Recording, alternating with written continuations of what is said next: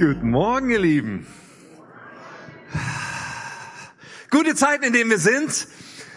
Das neue Jahr 2018 ist schon über einen Monat am Start. Gute Sachen passieren. Wir sind in vollen Vorbereitungen für unsere Treffen, unsere Gatherings in Schaumburg ab Anfang März.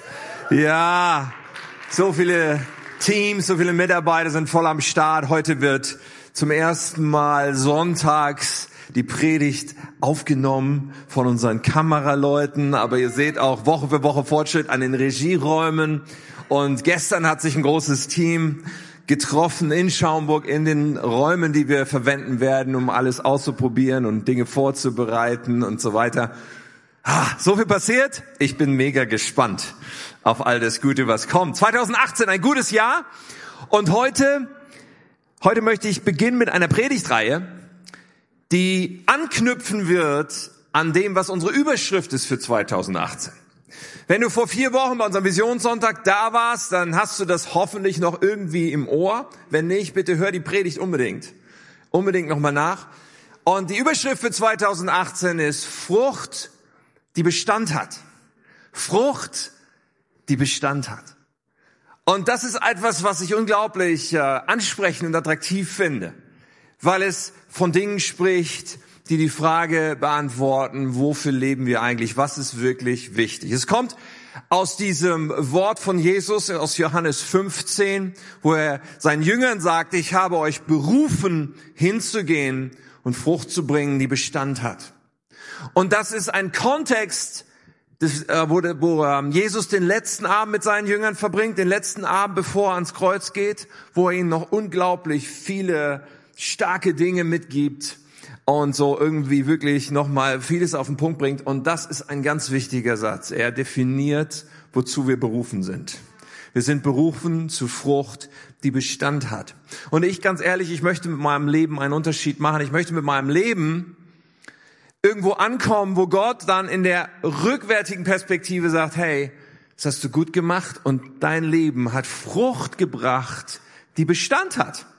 Ja, ich möchte nicht einfach mein Leben irgendwie leben und irgendwie nur darauf achten, dass es mir heute gut geht, sondern ich möchte das aus der Ewigkeitsperspektive.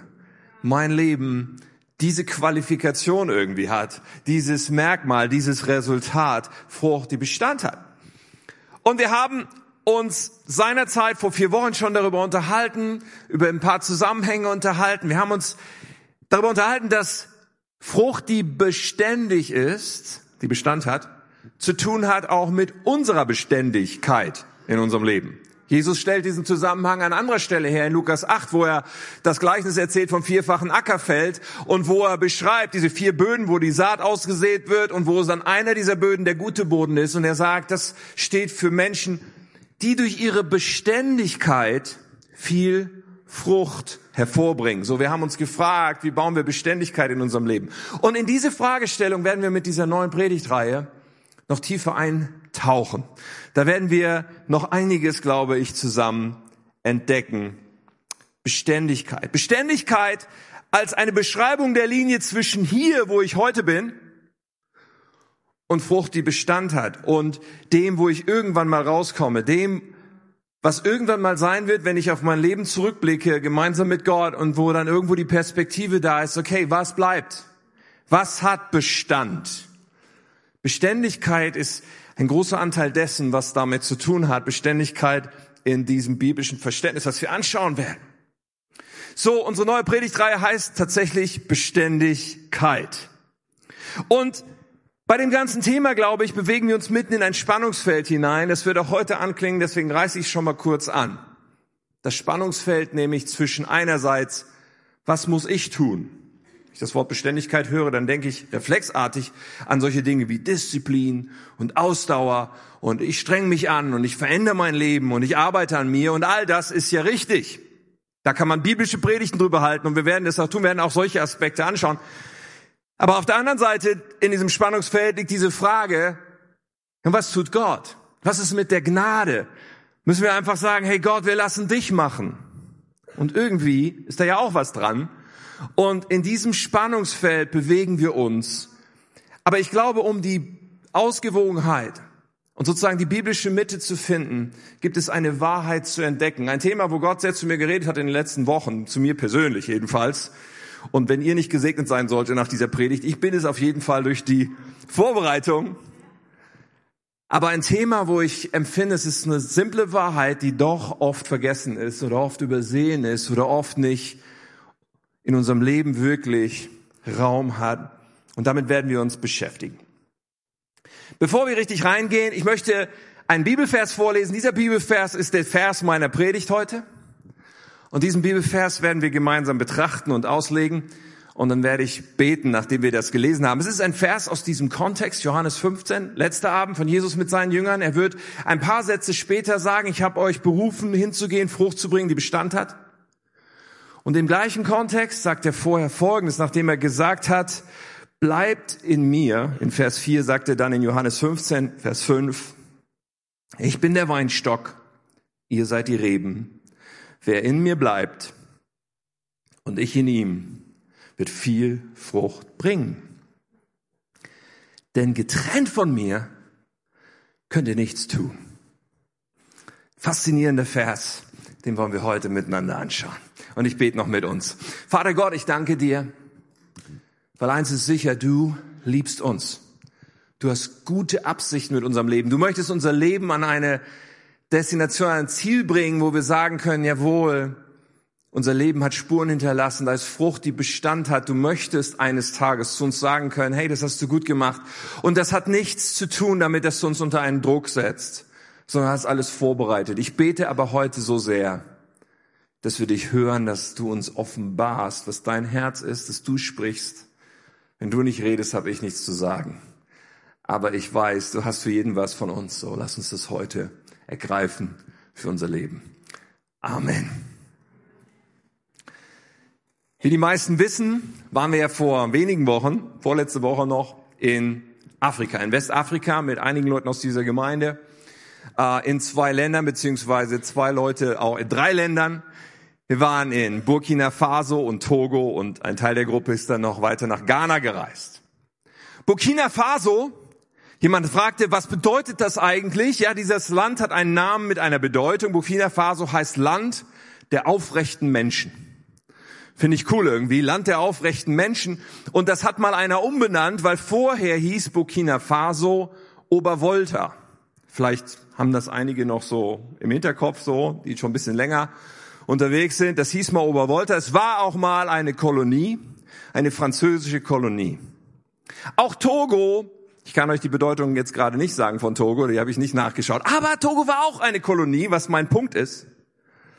Es war eine deutsche Kolonie bis zum Ersten Weltkrieg und dann später auch bei Frankreich. Beide Länder also waren französische Kolonien, aber irgendwann, genau genommen 1960, haben sie ihre Unabhängigkeit erklärt. 1960 bezeichnet man als das afrikanische Jahr, weil es 18 afrikanische Staaten in diesem Jahr gab, die 1960 ihre Unabhängigkeit von ihren bisherigen Kolonialmächten erklärten. Unabhängigkeit ist ein hoher Wert für uns, oder? Wir lieben Unabhängigkeit.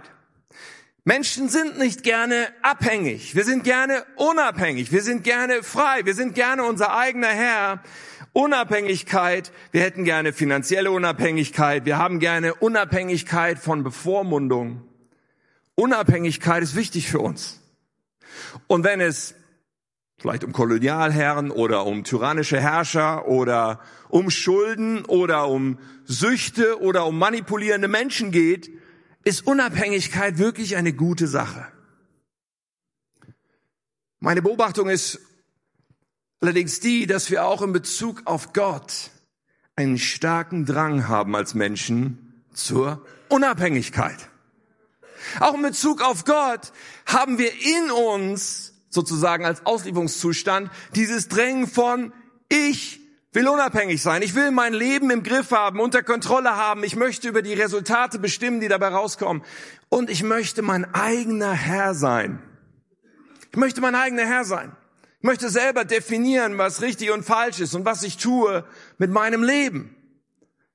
Unabhängigkeitsstreben ist so tief in uns. Es ist letztendlich der Kern von dem, was die Bibel Sünde nennt. Wenn man ganz am Anfang schaut, als der Mensch so auf dieses falsche Versprechen reinfällt, so dieses, ihr werdet sein wie Gott.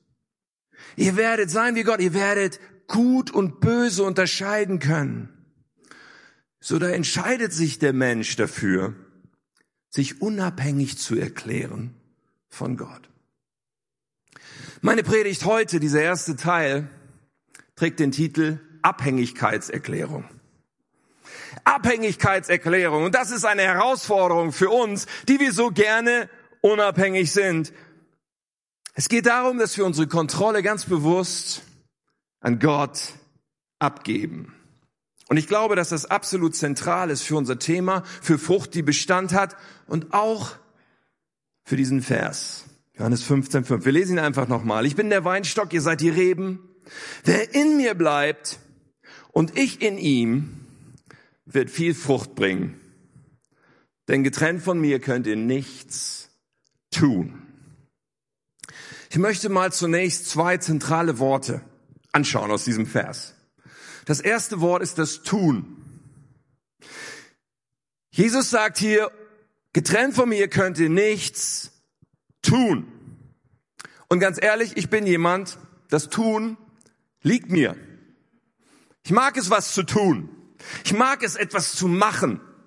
Ich denke, wenn ich ein Problem sehe, lass uns die Ärmel hochrollen und lass uns was tun. Lass uns was machen, lass uns das anpacken. Und ich liebe es, wenn ich etwas tue und anschließend die Resultate sehe. Anschließend sehe, dass was dabei rausgekommen ist. Geht's irgendjemand noch so hier vielleicht? Und Jesus sagt, Getrennt von mir könnt ihr nichts tun. Da kommen mir erstmal ganz viele Fragezeichen. Getrennt von dir. Was soll das bedeuten, dass wir getrennt von dir nichts tun können? Weil tun ist so sehr mein Reflex. Wenn ich Beständigkeit höre, dann denke ich, wie ich schon vorhin sagte, an Disziplin an. Ich tue jetzt was, damit ich beständiger werde. Ich streng mich an. Ohne mich könnt ihr nichts tun. Jesus meint offensichtlich, dass wir nichts tun können, was eine bestimmte Qualifikation erfüllt, nämlich dass da fruchtbar rauskommt. Dass etwas dabei rauskommt, was für ihn Wert hat, was aus Ewigkeitsperspektive Bestand hat. Weil es ist so gegen unsere Intuition. Wir können doch so viel tun. Wir können doch so viel tun, gerade wir Deutsche. Wir haben ja unglaublich viele Optionen. Und wir haben so viel Wissen und so viel Weisheit und so viel Ressourcen und dann haben wir unsere Erfahrung. Und wir denken, wir können so viel tun, aber Jesus macht deutlich, wir können nichts tun, was zu etwas führt, was für ihn Wert hat. Getrennt von ihm. Wow. Ich habe das Bild, was hier hinter meiner Präsentation ist, dieser Sportsegler. Ich habe ihn ganz bewusst ausgewählt, weil ich glaube, er ist so eine gute Illustration für das, worum es hier geht. Dieser Mann sieht aus, als würde er was tun, oder? Dieser Mann sieht aus, als würde er sich ganz schön anstrengen. Das, was er macht hier beim Segeln, sieht anstrengend aus. Er tut etwas. Aber zugleich, wenn wir genauer hinschauen, ist völlig klar, dass all sein Tun, all seine Anstrengung, alles, was er hier macht, ohne Effekt wäre wenn er keinen Wind hätte. Ist völlig klar. Wenn da kein Wind wäre, könnte er all diese Anstrengungen unternehmen, aber es würde ihn nicht nach vorne bringen. Er würde nicht vorankommen. Es würde nicht zu den Resultaten führen, für die er eigentlich unterwegs ist. Und das verdeutlicht so sehr für mich dieses Prinzip, worum es geht. Jesus sagt, getrennt von mir könnt ihr nichts tun. Ja, eigentlich können wir eine Menge tun. Wir können uns anstrengen, wir können uns abrackern, wir können so vieles tun. Aber am Ende des Tages, das, was entscheidet darüber, ob was dabei rauskommt, was Wert hat, ist dieser Wind. Das ist Jesus. Es ist, ob er in unserem Leben Raum hat zu wirken. Und das ist so wichtig, weil es ist wichtig und nötig, dass wir was tun. Jesus sagt nichts, ihr braucht nichts zu tun, lasst mich mal alles tun. Das ist nicht die Aussage, die wir hier lesen. Er sagt, getrennt von mir könnt ihr nichts tun. Aber er sagt nicht, tut nichts. Unser Tun ist wichtig. So wie das Tun von diesem Segler auch wichtig ist. Aber die Grundlage, wenn wir etwas tun, muss stimmen. Das Selbstverständnis, unser eigenes Verständnis von dem, was wir erreichen und nicht erreichen können, muss stimmen. Wir müssen verstehen, mein Tun ist wichtig, dass ich mein Bestes gebe. Aber wenn Jesus nichts tut, ist es alles wertlos. Mein Tun ist maximal der Juniorpartner bei dem, was hinterher rauskommt. Ohne Jesus kann ich nichts erreichen. Und das ist ein Shift in unserem Denken, der fundamentale Auswirkungen hat. Jesus gibt uns diese Anweisung, bleibt in mir. Und da komme ich zu dem zweiten Wort, über das ich ein bisschen reden will, wo ich so richtig mit der Zunge geschnalzt habe, als mir in der Vorbereitung das klar wurde. Er redet über das Bleiben. Bleibt in mir. Klare Anweisung. Er benutzt ein Bild der totalen Abhängigkeit, das Bild von Weinstock und Reben. Die Reben sind das, was die Frucht hervorbringt, aber getrennt vom Weinstock kommt keine Frucht. Die Reben sind total abhängig vom Weinstock. Das ist das Bild, was Jesus gebraucht. Er sagt, wir müssen in ihm bleiben. Natürlich die Frage, was meint er denn damit? Mit dem Bleiben. Ganz ehrlich, wenn ich Johannes 15 in der Vergangenheit gelesen habe, war oft mein Reflex, okay, hier geht's so um dieses, so wie, wie Maria zu den Füßen Jesu sitzen, so dieses Intimität, Beziehung, Gebet. Stille, Kontemplation, so in Jesus bleiben. Und das ist ja alles gut und richtig. Es ist auch alles irgendwie, ja, ich will nicht sagen, dass das damit nichts zu tun hat. Aber ich glaube, wenn wir es darauf reduzieren, verpassen wir eigentlich das Wesentliche. Ich glaube, wenn wir es darauf reduzieren, haben wir einen unglaublich wichtigen Punkt übersehen, der so entscheidend hier ist. Nun, bleiben ist ganz sicher nichts, was passiv ist. Bleiben, von dem Jesus hier spricht, ist ganz sicher nichts, wo wir uns zurücklehnen und beten oder irgendwie Jesus nur machen lassen, sondern es hat so viel mehr. Wenn man das untersucht, stellt man fest, dass dieses Wort hier in dem Text bleiben eigentlich der rote Faden ist durch Johannes 15, den ersten Abschnitt. Denn dieses Wort, das griechische Wort, das mache ich ja nicht so oft, dass ich da reinbohre, aber diesmal, das griechische Wort heißt Meno und dieses Wort kommt zwölfmal in 16 Versen vor.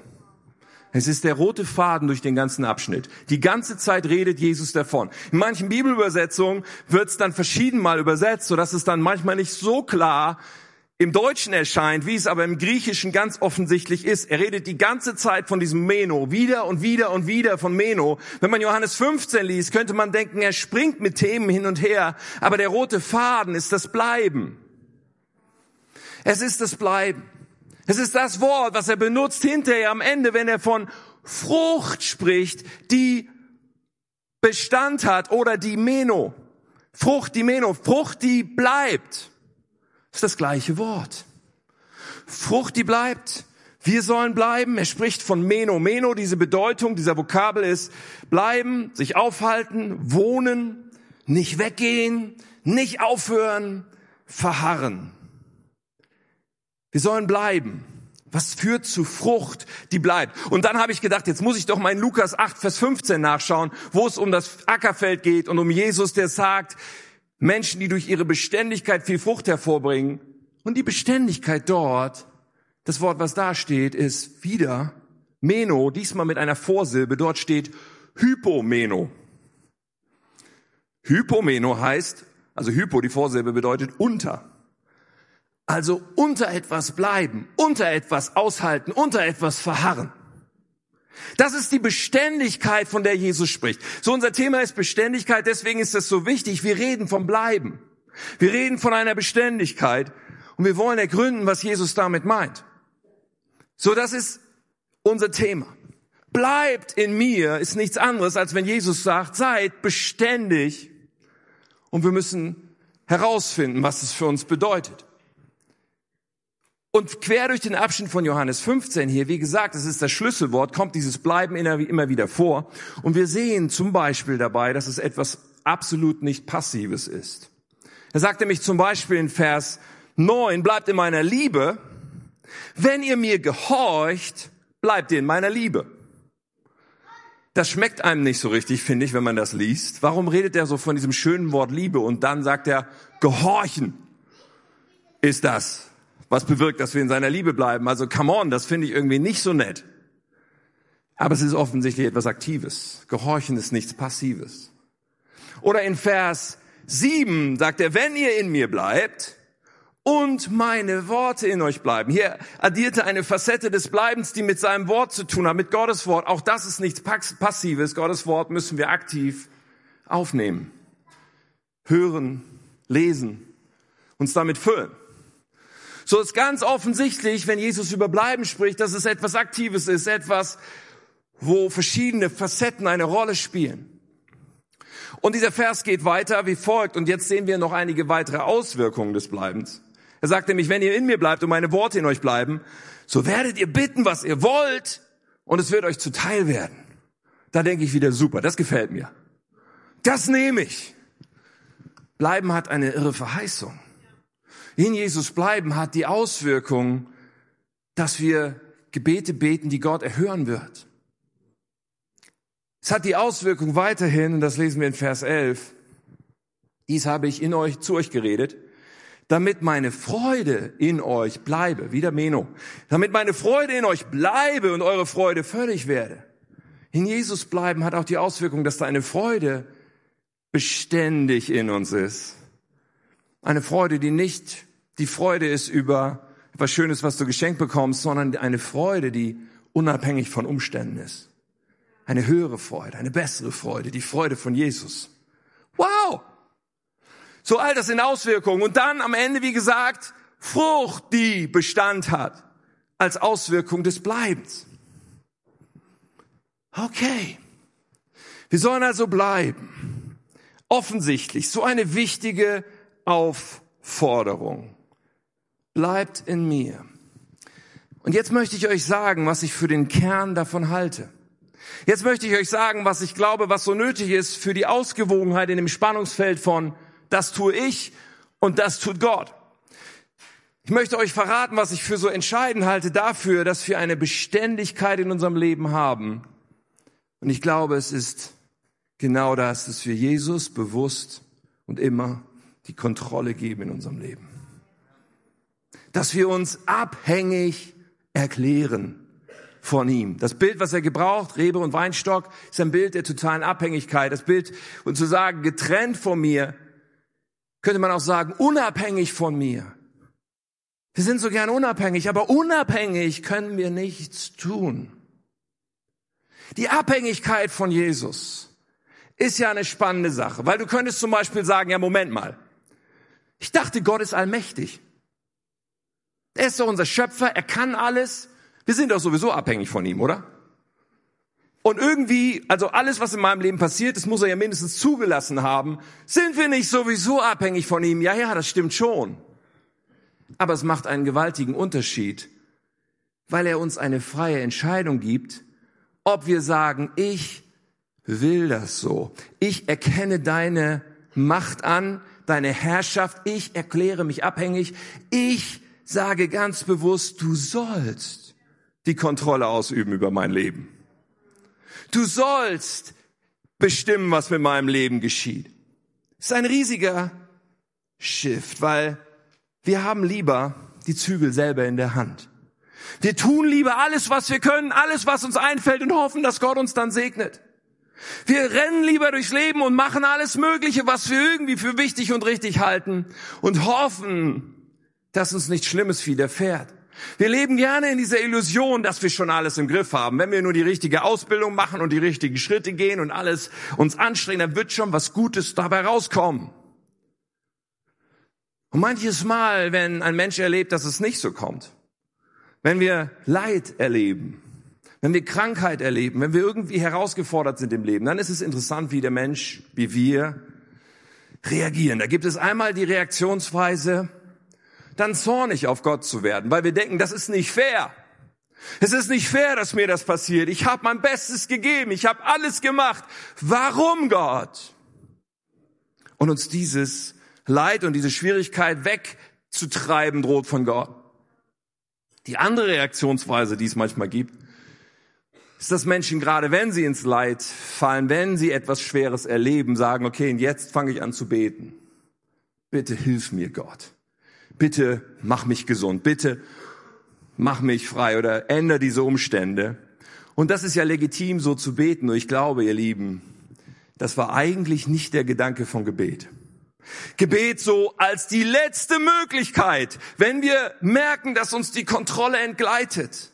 Wenn wir merken, dass wir es nicht mehr im Griff haben. Okay, ich könnte es ja mal mit Gebet versuchen. Das ist nicht der Gedanke eigentlich gewesen, sondern der Gedanke ist, dass Gebet eine wunderbare Übung ist, unter anderem eine wunderbare Übung ist, zuerst klar zu machen, ich gehöre dir. Ich bin abhängig von dir. Getrennt von dir kann ich nichts tun und will ich nichts tun. Wenn du nicht mitgehst, will ich nicht gehen. Da, wo du bist, will ich sein. Das, was du geplant hast, soll geschehen. Wie im Vater unser, dein Reich komme, dein Wille geschehe, wie im Himmel so auf Erden. Gebet ist eigentlich, ein, ein wichtiger Bestandteil von Gebet ist eigentlich immer wieder deutlich zu machen, Jesus, was immer du geplant hast, was immer du willst, das soll geschehen und ich bin abhängig und will abhängig sein von dir. Und ihr Lieben, viele von uns leben mit Gott, haben ihr Leben Jesus anvertraut. Aber ganz ehrlich, wenn wir in den Spiegel schauen, auch im Dienst für Gott und auch in dieser Art von Lebensstil, kann es so leicht sein, dass wir unser Tun auf die Grundlage stellen, dass ich alles mache und tue und plane und hoffe, dass Jesus das dann segnet und Jesus dann irgendwie bewirkt, dass was Gutes dabei rauskommt. Auch wenn wir Jesus nachfolgen, kann so leicht diese Unabhängigkeit in unserem Denken sein. Ich will das mal so beschreiben. Unabhängiges Denken sagt, Jesus, bitte segne, was ich tue und mach das fruchtbar. Auf den allerersten Blick klingt das gar nicht so schlecht, aber wenn man genauer hinschaut, sieht man, okay, da geht's ja um mich. Tue, segne, was ich tue, was ich mir ausgedacht habe. Segne meine Mühen und Anstrengungen. Das ist unabhängiges Denken. Gott bekommt die Rolle zugewiesen, anschließend irgendwie damit umzugehen, was ich erstmal gemacht habe. Abhängiges Denken hat eine andere Haltung. Abhängiges Denken sagt, Herr, Jesus, ich will tun, was du segnest. Ich will das leben, was du schon geplant hast. Ich will dir nachfolgen und ich will, dass du deine Frucht wachsen lassen kannst, wenn du einmal klickst auf die nächste Folie. Ich will, dass du, dass deine Frucht wachsen kann, dadurch, dass ich letztlich ein Kanal bin für das, was du tust, für das, was du willst, für das, was du geplant hast, für das, was du segnen willst. Abhängiges Denken ist ein anderes Denken. Ein Denken, wo wir Jesus das Recht geben, zu bestimmen, was hinten rauskommt. Wo wir die Kontrolle abgeben.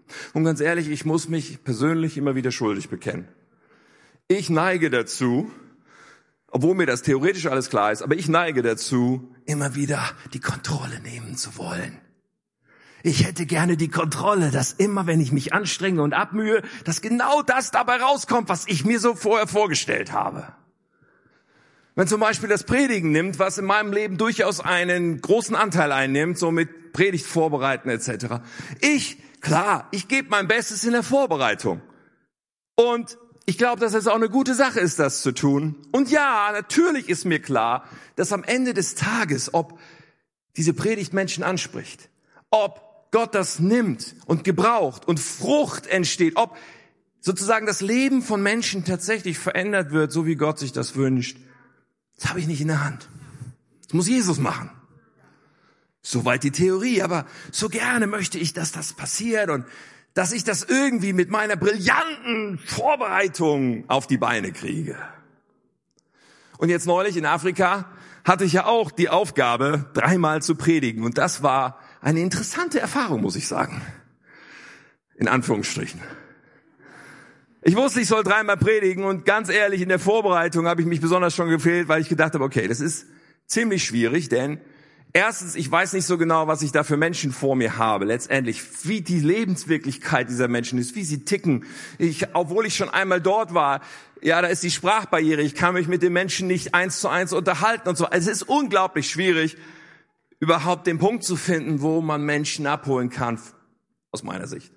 Zweite Schwierigkeit ist, ich sollte auf Englisch predigen, was nicht meine Muttersprache ist, was es auch schon wieder schwierig macht. Und dritte Schwierigkeit ist, ich wusste, das würde übersetzt werden. Und beim Übersetzen, und ich verstehe deinen Übersetzer nicht, keine Ahnung, was der übersetzt und was da wirklich ankommt. Aber gut, wir sind hin und direkt am nächsten Tag war dieser Einweihungstag, wo das neue Gebäude in Kion in Burkina eingeweiht wurde, ein Riesenfest.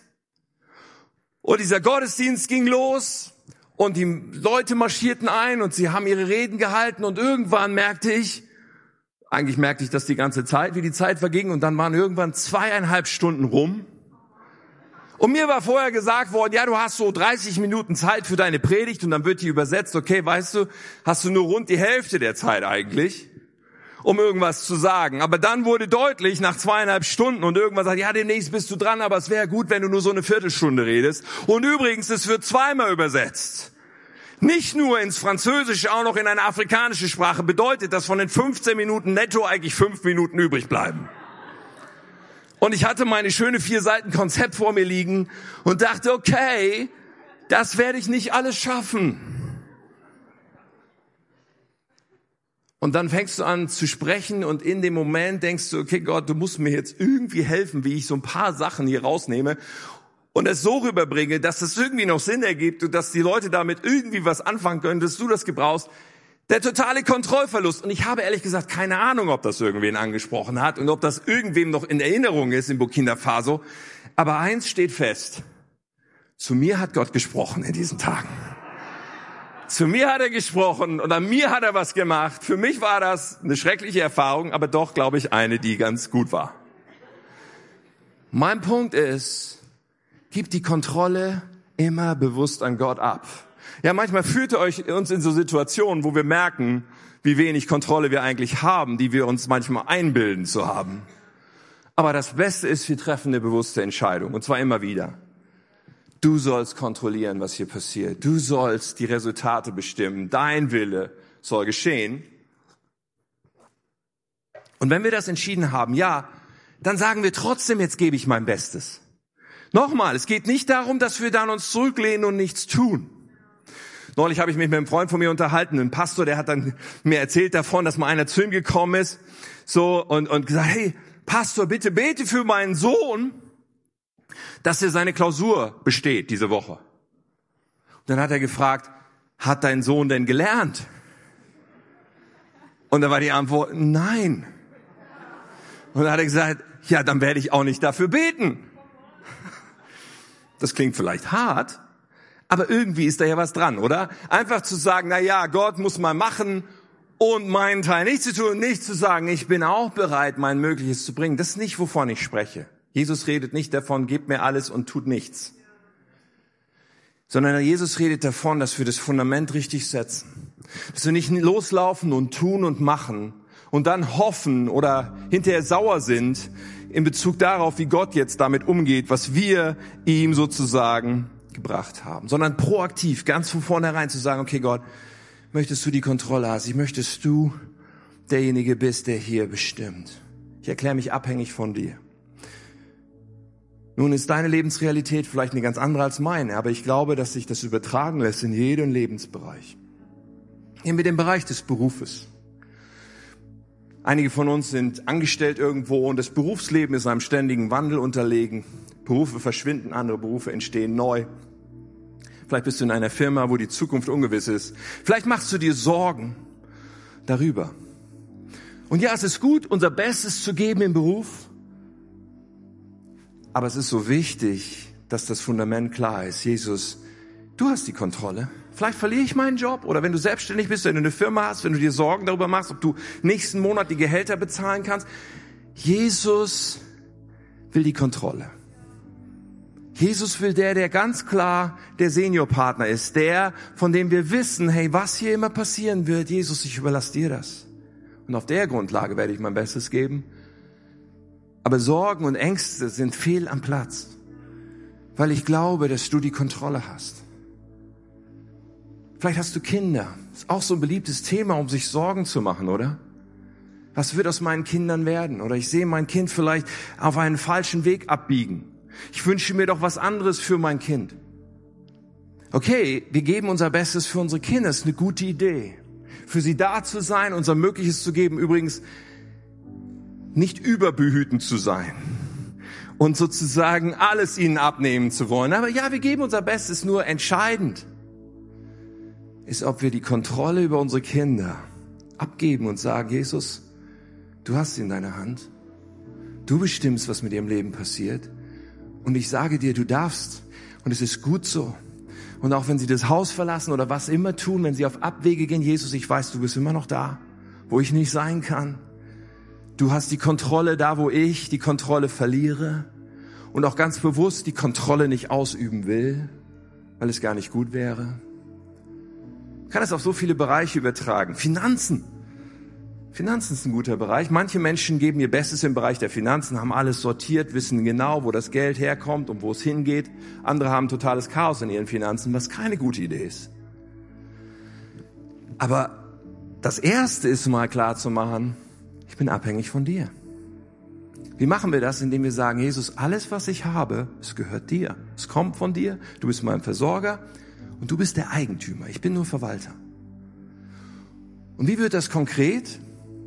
Ich glaube, ein Weg, wie wir das sehr bewusst machen können, ist, dass bevor wir am Anfang des Monats für irgendetwas Geld ausgeben, dass das Erste, was wir tun, ein Statement ist.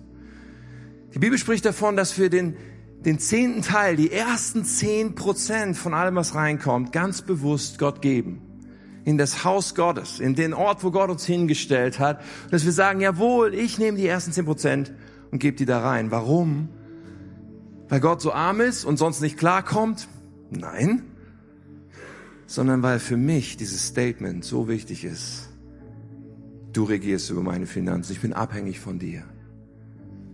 Du sagst vielleicht, ich kann mir das nicht leisten, ich habe das nicht übrig.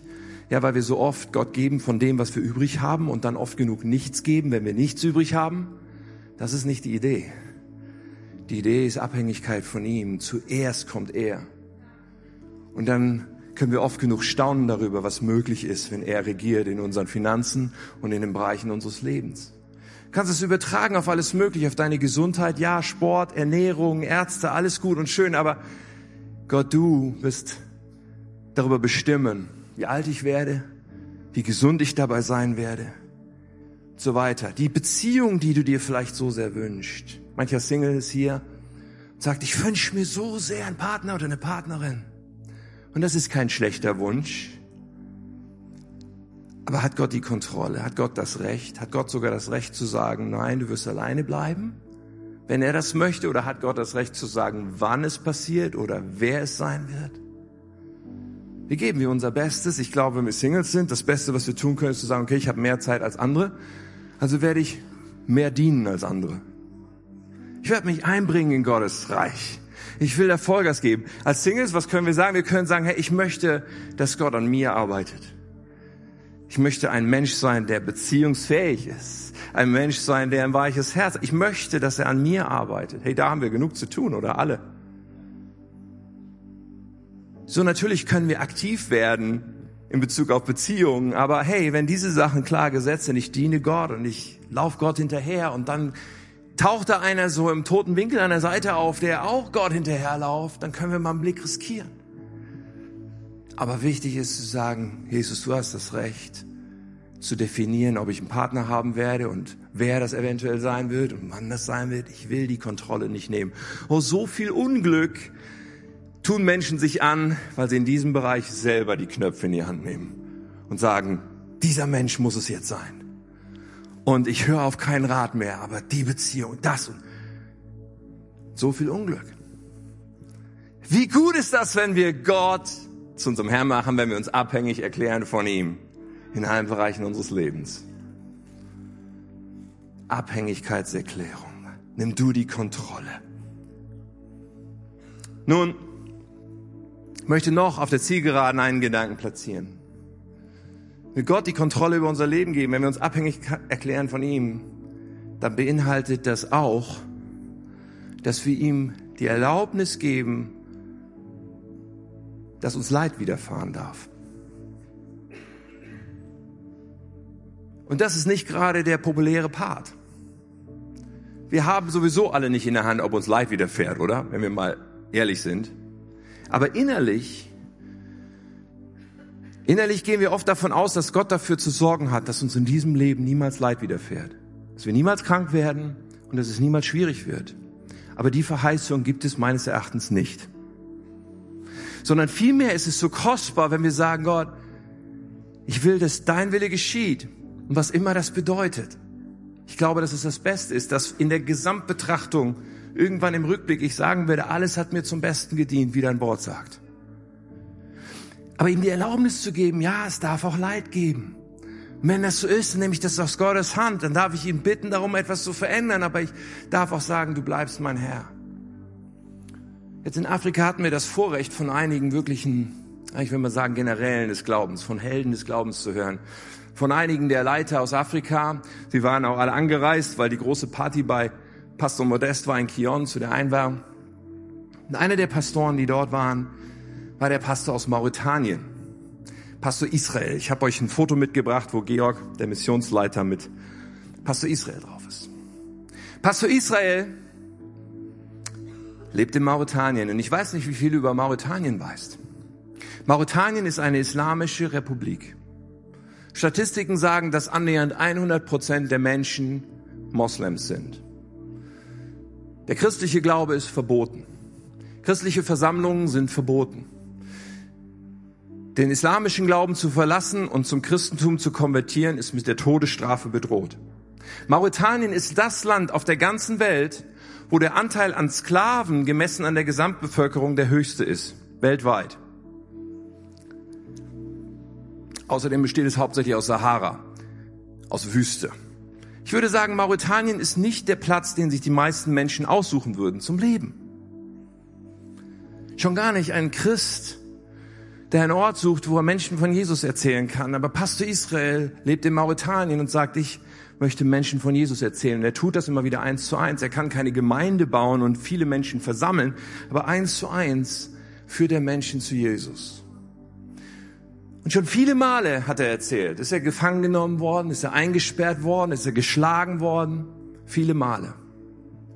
Einmal war es so, dass ihn zwei Polizisten festgenommen hatten und verprügelt hatten. Und dann haben sie ihm gefesselt und einen Sack über den Kopf gezogen und ihn ins Auto verfrachtet und sind rausgefahren in die Wüste, irgendwo ins Nirgendwo.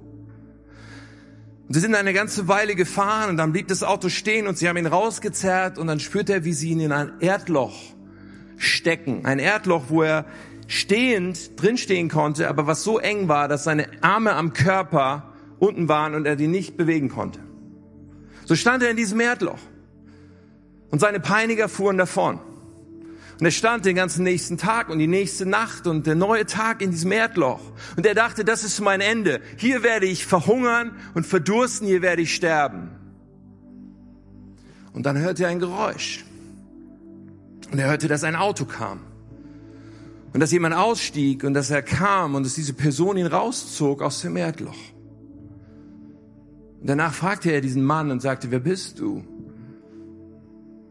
Und er zog auch, er hatte sich maskiert, er zog sein, seine Gesichtsmaskierung äh, ab. Er erkannte, es war einer der beiden Polizisten, die ihn geprügelt hatten. Und dieser Polizist sagt zu ihm, Jesus ist mir im Traum erschienen, hat mir gesagt, dass ich dich hier rausholen soll.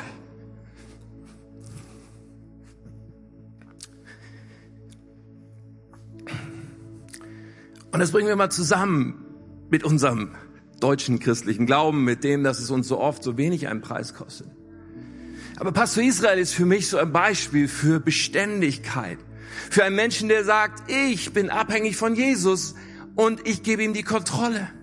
Und das, was er für mein Leben will, das tue ich. Und wenn es Leid beinhaltet, gut, dann sei es so.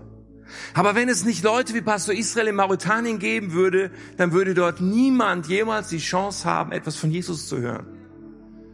Und was mich besonders berührt hat, war dann zu erfahren, dass Pastor Israel kein Mauretanier ist. Er kommt aus Nigeria. Er müsste nicht in Mauretanien leben. Er könnte in Nigeria leben. Und Nigeria ist ein Land, was nicht nur fruchtbarer und sozusagen gemütlicher ist als diese Wüste Mauretaniens, sondern ein Land, wo es gerade im Süden unfassbar viele Christen gibt, wo einige der größten Gemeinden der Welt in Lagos und Umgebung sind. Er könnte dort sein als Pastor und er könnte dort sein, seinen Glauben bekennen und es wäre so viel einfacher. Aber er sagt, ich weiß, dass Gott mich haben will in Mauretanien. Und deswegen bin ich hier, beständig. Ich bleibe hier. Ich bin abhängig von diesem Gott. Gib die Kontrolle an Gott ab. Gib Jesus die Kontrolle vollständig über jeden Bereich deines Lebens. Lass uns nicht beten, sorge bitte Jesus dafür, dass das, was ich tue, gesegnet ist und mach fruchtbar, was ich mir ausgedacht habe. Dann lass uns Leute sein, die sagen, Jesus, dein Wille soll geschehen. Ich möchte das tun, was du geplant hast, was du segnen willst, was, wo deine Hand drauf ist, so dass deine Frucht durch mein Leben in Existenz kommen kann. Beständigkeit. Frucht, die Bestand hat. Hey, lass uns das an uns ranlassen. Und ich glaube, dass der Heilige Geist zu uns spricht, dass er uns die Bereiche unseres Lebens aufzeigt, wo wir so allzu gerne die Zügel fest haben. Vielleicht sind es deine Beziehungen, vielleicht ist es dein Studium, vielleicht ist es dein Geld. Ich weiß, ich weiß nicht, was es bei dir ist. Bei mir gibt's da genug, wo Gott mit mir immer wieder im Gespräch ist. Aber ich will sagen, Jesus, heute sage ich, ich bin abhängig von dir. Ich unterzeichne meine Abhängigkeitserklärung. Jesus, du sollst die Kontrolle haben und du sollst bestimmen. Und ich will, dass dein Wille geschieht, übrigens auch im Leid. Ja, ich wünsche mir auch kein Leid, ganz sicher nicht. Aber Jesus, was immer nötig ist, dir gehört mein Leben. Wollen wir das sagen? Wollen wir darin bleiben? Ich glaube, das ist das Fundament von Beständigkeit. Ja, und auf diesem Fundament kommt vieles und wir werden das in den nächsten Wochen entdecken, was alles dazugehört, um auf diesem Kurs zu sein, von dem, wo wir heute sind, zu dem, wo Gott mit uns hin will und dass unser Leben diese Resultate zeigt von Frucht, die Bestand hat. Aber zu dieser Frucht, die bleibt, gehört unser Bleiben. Jesus in der Abhängigkeit von dir.